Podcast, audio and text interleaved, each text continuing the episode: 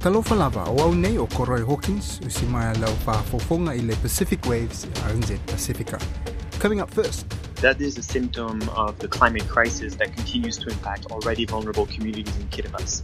drought-stricken communities in Kiribati in for the long haul. The water still couldn't believe I lost the seat, so I'm having a lot of support right now. So I'm confident to come back again. PNG women candidates say they're up to the challenge this election.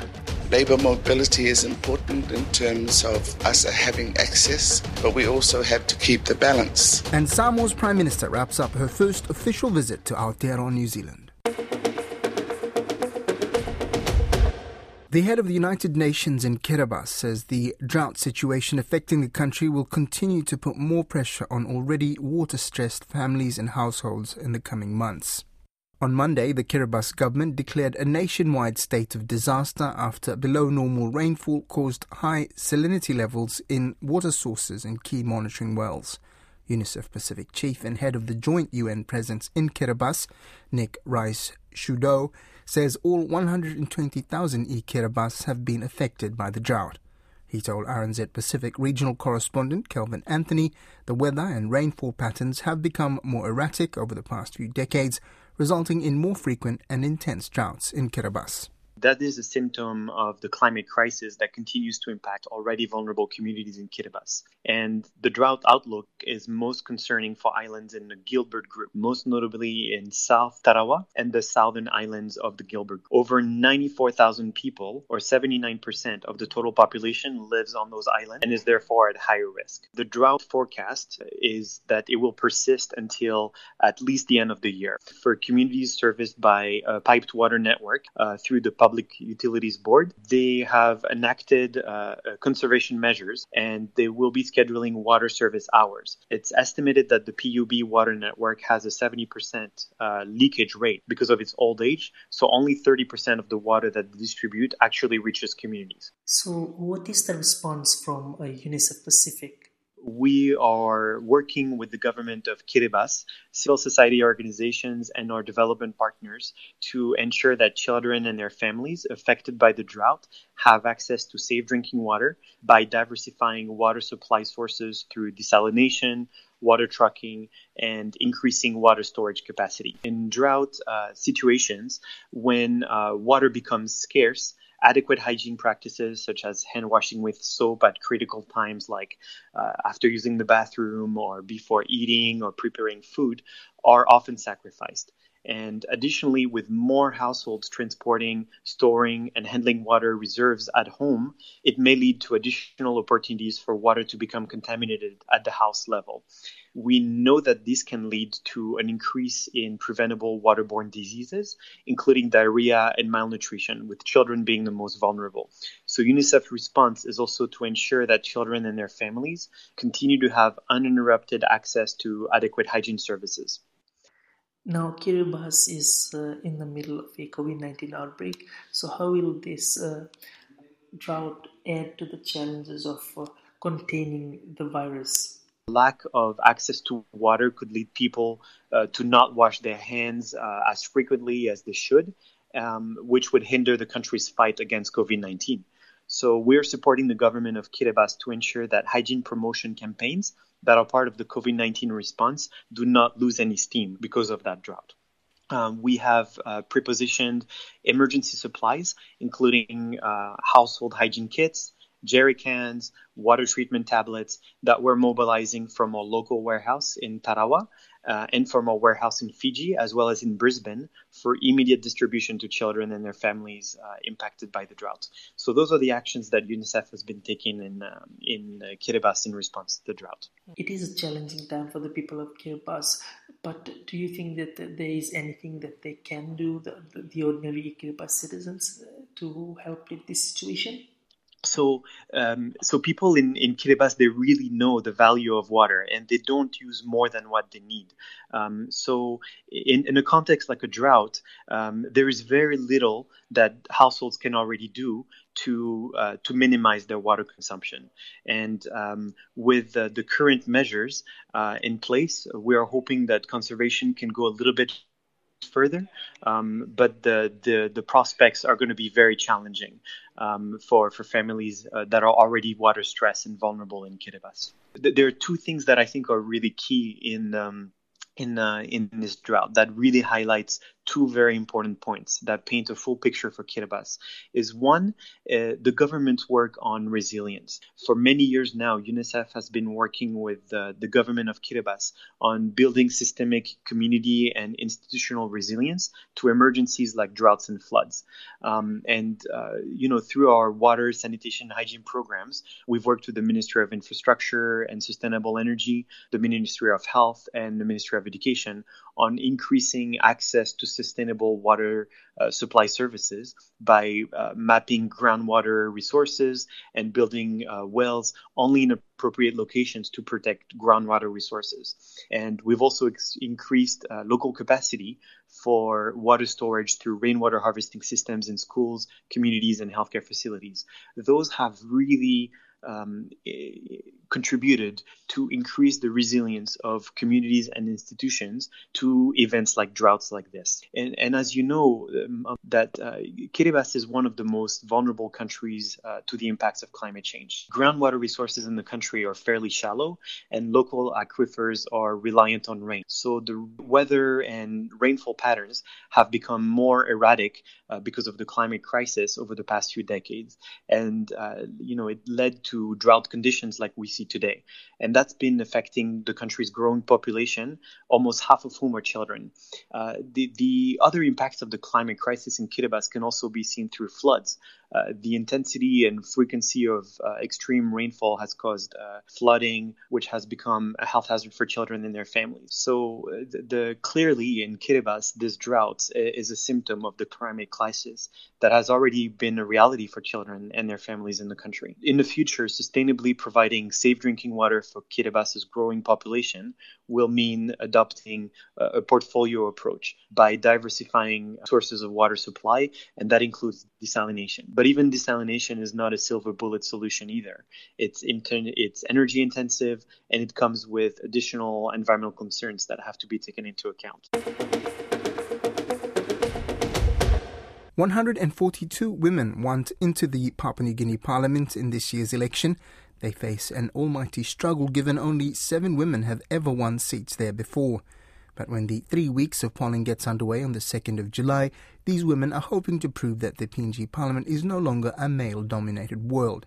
Don Wiseman has spoken with a number of the women and found this report. These 142 women are contesting alongside 3,357 men for the 118 seats in the Parliament. Number of the women are in seats with more than three dozen male rivals. For years, there's been talk of reserving seats for women, but this has come to nothing. Through it all, the women have remained indomitable. People like Julie Soso, who first stood in the Eastern Highlands regional seat back in 1997 and has contested every election since. She won in 2012 and wants back to complete unfinished business. As the Governor of Eastern Highlands, she had pushed through for a hospital upgrade in Goroka, giving it diagnostic capability. This went ahead, but she says since the change of government in 2017, nothing has happened. The machines, paid for by foreign donors, lay idle, and no staff have been hired to operate them. We need them to have specialist doctors to diagnose them, and if it's to be uh, surgeries done upon them, it's going to be within our own hospital. So there was a dream, there was a vision, and then after Eastern Highlands changed government, the vision and the dream just slept, and the project stood still. Matilda Korma is standing against 37 men in the Goilala open seat in Central Province. Ms. Korma has stood four times before in the Goilala seat, but feels this time she has the support to get herself over the line.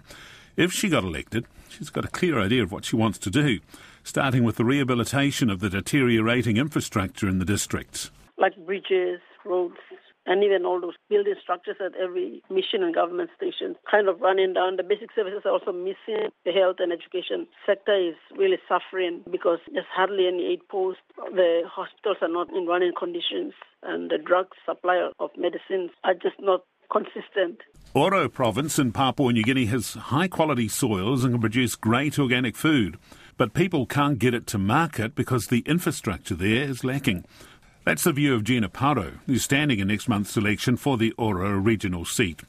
Mrs. Paro is married to the governor of PNG's National Capital District, Powes Parkop, and says if she got the job, her immediate focus would be on improving transport infrastructure not only roads but all the other transportation. Bridges, they are not uh, very well maintained. And then you have people who travel by small outboard motors, and that is very risky. So we've got to make that safe and a bit risky for our people. And then, of course, our road uh, connections, they're also very bad. As a veteran of two earlier campaigns, Gina Paro believes she now has enough backing to topple Gary Juffa, who's held the seat for 10 years. Delilah Gore, who's running in the Sohe Open in Oro province, won the seat in 2012, becoming a cabinet minister, then losing it in 2017. She says that loss still hurts. That shouldn't have happened because I did my best, very best I could. But right now, I can get the reactions and comments from people. A lot of people are telling me that I've done well in the last five years. The voters still couldn't believe I lost the seat. So I'm having a lot of support right now. So I'm confident to come back again. Along with another high profile candidate we heard from in an earlier program, Dulciana Somare Brash, the daughter of PNG's first Prime Minister, who is standing in the Angoram Open, these women are confident they'll do well. Hopefully, at least for some of them, that'll be the case.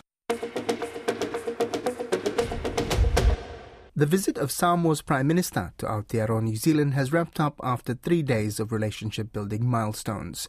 Fiame Naomi Mataafa began with a welcome at Parliament, followed by meetings with New Zealand's Prime Minister Jacinda Ardern, Foreign Affairs Minister Nanaia Mahuta, and Climate Change Minister James Shaw on Tuesday, her first official bilateral with New Zealand since becoming leader last year. Fiame then travelled to Hawke's Bay to meet RSE workers, their bosses, Samoan community leaders, and health workers, which began with an Ava ceremony. RNZ Pacific's Lydia Lewis has been covering the visit.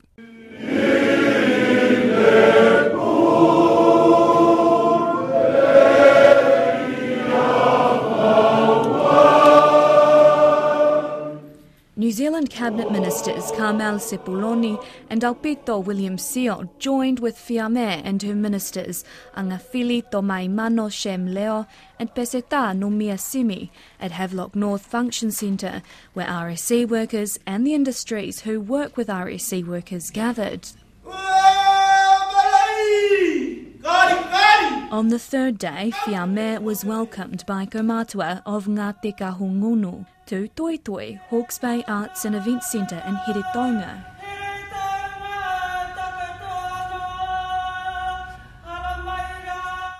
She described the occasion as the table of prosperity. CEO of Samoa's Ministry of the Prime Minister and Cabinet, Agafili Tomaimano Shem Leo, presented an Aitonga fine mat to the iwi.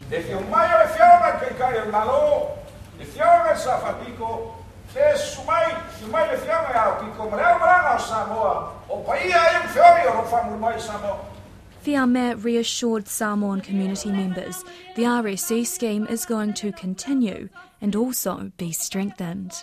I'd like to ensure, uh, assure you that our, our new administration is very keen to raise the quality of the program of RSEs to meet all our respective uh, needs. New Zealand's Minister for Pacific People, Aupito William Sio, was travelling with Fiame. He acknowledged the Ava ceremony as a particularly special part of her visit.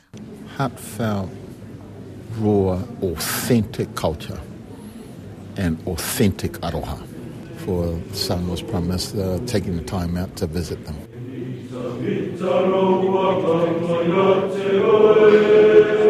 Aupito says the meeting in Heretaunga has been significant also. But they've assured New Zealand that the scheme is important to us. You've got a sizable cohort of RSE workers here. Fiame says her government may change the open recruitment process for RSE workers as part of their review. You will appreciate that Samoa is a small country. Labour mobility is important in terms of us having access to work here, but we also have to keep the balance in that our workforce is also in a good place back at home. Samoa's government is looking at having arrangements with villages or organisations to send people over in groups with a leader. When groups travel and they come from the same village or the same place, we see that there is a better rate of success there because there are built in uh, controls and support systems um, for those workers. Mr. Apple is the largest employer of RSE workers in New Zealand and so far this year has employed 900 workers from Samoa alone. Labour manager Alistair Jameson says he will support the changes if they go ahead. So that when groups come out, there is a strong affinity within the group Mr. Jameson and other orchard managers we spoke with have had teachers, police, and even medical professionals from Samoa working for them through the RSE scheme. He says the scheme was always supposed to be focused on participants from Samoa's rural sector, not workers trained in other professions we're certainly not in the game uh, of taking away their highly skilled people. We believe that the economy of uh, Samoa needs these people back in Samoa, and, and we don't want to be seen to be in there uh, and, and sort of cutting across that. The government of Samoa has not finalised any changes just yet. I'd like to take the opportunity to thank you as employers, uh, given uh, the impacts of COVID and how that has impacted the time that the workers have been here.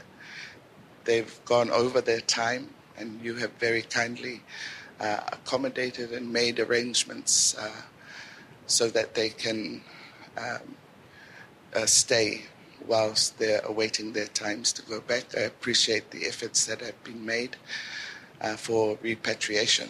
Fiame was formally farewelled by the Samoan community at the Malaeola Community Centre in Mangere and will leave New Zealand on Saturday for Rwanda to attend the Commonwealth Heads of Government meeting. French Polynesia is predicting a rise in tourist numbers as border restrictions ease. Mandatory COVID 19 tests were lifted on the 12th of June for passengers arriving in Tahiti. Jan Kohut reports. The French Pacific Territory is a favoured high end tourist destination which throughout the pandemic has mostly been open to the US and France. This is reflected in the tourism statistics, which show American and French travellers making up almost 90% of arrivals. The CEO of Tahiti Tourism, Jean Marc Mocellin, says with more countries opening up and travel restrictions easing, occupancy rates are increasing rapidly. In May 2019, overall, we had 74.8% occupancy in French Polynesia. In 2022, uh, last month, we were 80%. Mocellin says even without travellers from Australia, New Zealand, Asia, and South America, tourism in French Polynesia is outperforming US tourism by 18% and France by 22%.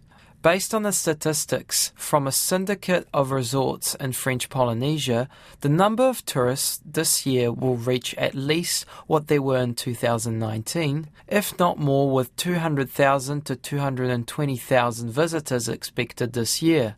The CEO of South Pacific Tourism Organization, Chris Cocker, says the key to Pacific countries now being able to reopen their borders is that vaccination rates are high. Reopening of borders means that we are going back to normalcy in this case. Uh, it means that uh, those who are very reliant on tourism will be able to see and capture the market that are eager to travel. Air Tahiti has added a new aircraft to anticipate the number of tourist bookings in French Polynesia. The co president of the Associations of Hotels in French Polynesia, Christophe Gardia, agrees the boom is due to an ease of restrictions. Euh, Since yesterday, the clients that came from Europe or that came from the United States, they don't need to do a test. All is open.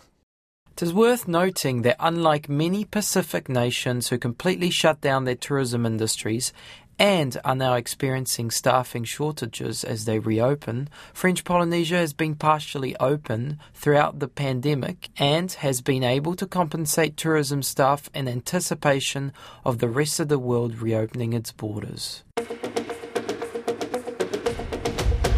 The former president of Ireland, Mary Robinson, is urging Pacific leaders to decriminalise homosexuality across the region. Ms. Robinson made the call as part of conversations being had as June is celebrated as Pride Month in Europe and the United States. Mary Robinson, who served as Ireland's president between 1990 and 1997, encouraged the Pacific queer community to continue fighting for their rights. Susanna Suisuiki has more. During her presidency, Mrs. Robinson signed the law decriminalizing homosexuality in Ireland. Speaking recently on a panel in the Netherlands alongside Pacifica queer activist Shaneel Lal from Fiji, Mrs. Robinson encouraged the Pacific queer community to continue fighting for their rights. She says Pacific leaders will gain if they change the laws. People should not be criminalized for their sense of self and identity. And sometimes it takes a court case, as it did in Ireland. I hope that the Pacific Islands uh, will understand that they will gain from decriminalising homosexuality throughout the islands. Shaneel Lal says decriminalising homosexuality in the Pacific is on the back burner due to the climate crisis. They say little has been done in the Pacific to address the criminalization of queer people, as focus has been on the effects of climate change. Climate crisis has taken up all of our resources in the Pacific. There is absolutely no time to focus on other issues like social progress for the queer rights. Now imagine this. If you were trapped in a house and you couldn't escape, and your house was kind of set on fire, you wouldn't sit in the house and complain about being treated unfairly. You would throw all your resources at trying to set that fire off. And I think that's what's happened in the Pacific is that they don't have time and resources to focus on social progress. They have to throw all their resources and all their time at ending the climate crisis. A Pacific LGBTQI plus advocate says Mary Robinson's call to decriminalize homosexuality in the Pacific is one of many voices displaying solidarity for the community. Phylesha Brown Acton has served the Pacifica rainbow community for over 20 years and says nobody should be punished for being themselves. Brown says while it's admirable that international leaders are lending their support, she hopes that they have a relationship with the countries they are speaking to. She also says the commentary shouldn't undermine the safety of the queer communities and other countries. It's important to remember that if anybody has anything to say on the international platform around decriminalization of homosexuality in certain countries, I really hope that they are aligned to the leadership in those countries from the community level to support them in their effort because it's important that they do have those connections and those relationships and that their commentary isn't undermining the safety or the work that's being progressed by key communities to try and remove these punitive laws. Having spearheaded the movement to ban conversion therapy in Aotearoa earlier this year, Shaneel Lal is calling on all Pacific queer people to work together and keep pressuring their leaders. I would say that if there are any queer Pacific people listening that to reach out, to coordinate, to um, work together so that we have the powers to pressure our leaders to change the laws of our countries. That brings us to the end of Pacific Waves for today. Remember, you can download us free to your device from Spotify, iHeart, Apple Podcasts. And if you're using Apple, please leave us a rating so others can also find us. Fafetai Telilava, Tofa Suifua.